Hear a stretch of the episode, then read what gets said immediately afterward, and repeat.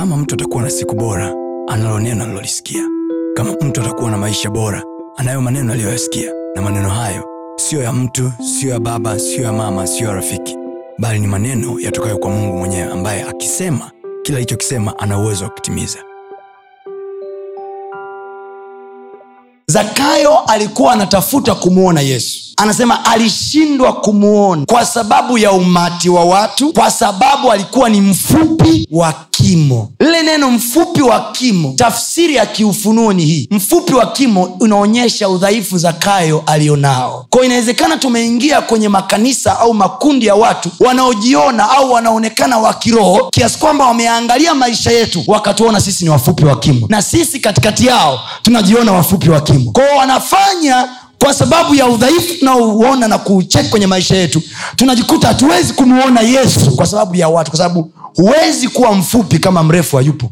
So most of you mnashindwa kutafuta nyumba za ibada mnashindwa kutulia kwa kumtafuta mungu kwa sababu wengi wenu mlifika mahali mkajilinganisha na watu mliowakuta maeneo hayo alafu akawaambia wewe huwezi kuwa kama sisi zakayo alipoona watu wanamzuia wanamsema kwa udhaifu wake. Wanamfanya asimu access yesu. Biblia anasema akaamua kupanda juu ya mkuyu. Mkuyu ni location tu. Mkuyu sio yesu.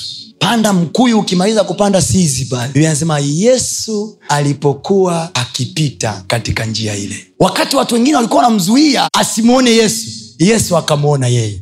Mimi niko hapa kukwambia hivi chochote kilichokuwa kinakuzuia usimwone yesu.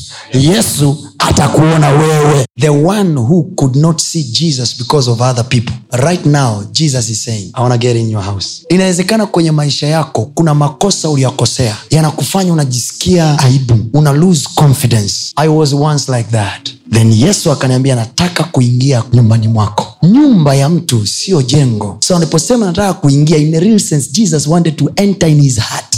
Yesu akaingia ndani ya nyumba ya zakayo. Yeye aliyekuwa hawezi hata kumwona umetembea kwenye maisha yako hujawahi kumwona yesu.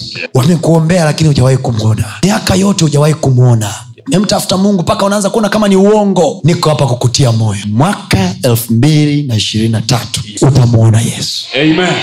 yeye mwenyewe amekusudia kukuona. Biblia inasema hivi zakayo akafanya haraka akashuka akamkaribisha kwa furaha. Hakulia gilti zimeondoka kimo chake akihusu tena. Pombe nilizokuwa na kunywa hazina ishu tena. Uhuni iliyokuwa nafanya hauna tena. This time i have joy. Thats why nimewambia nina raha. One of the sign ya uwepo wa yesu ndani ya mtu moyo usioona umaskini moyo usio na dhiki. You feel contented. You just want to save god now. Unataka kumtumikia mungu kwa mali zako. Kuwa na mahela mengi and be frustrated haina ishu kuliko kuwa na yesu and then you feel good serving god usiache kufuatilia masomo yetu mengine kupitia mitandao yetu mbalimbali ya kijamii ambayo yote inatumia jina la pasta tony kapola. Youtube facebook pamoja na instagram. Namba ni 762153539 barikiwe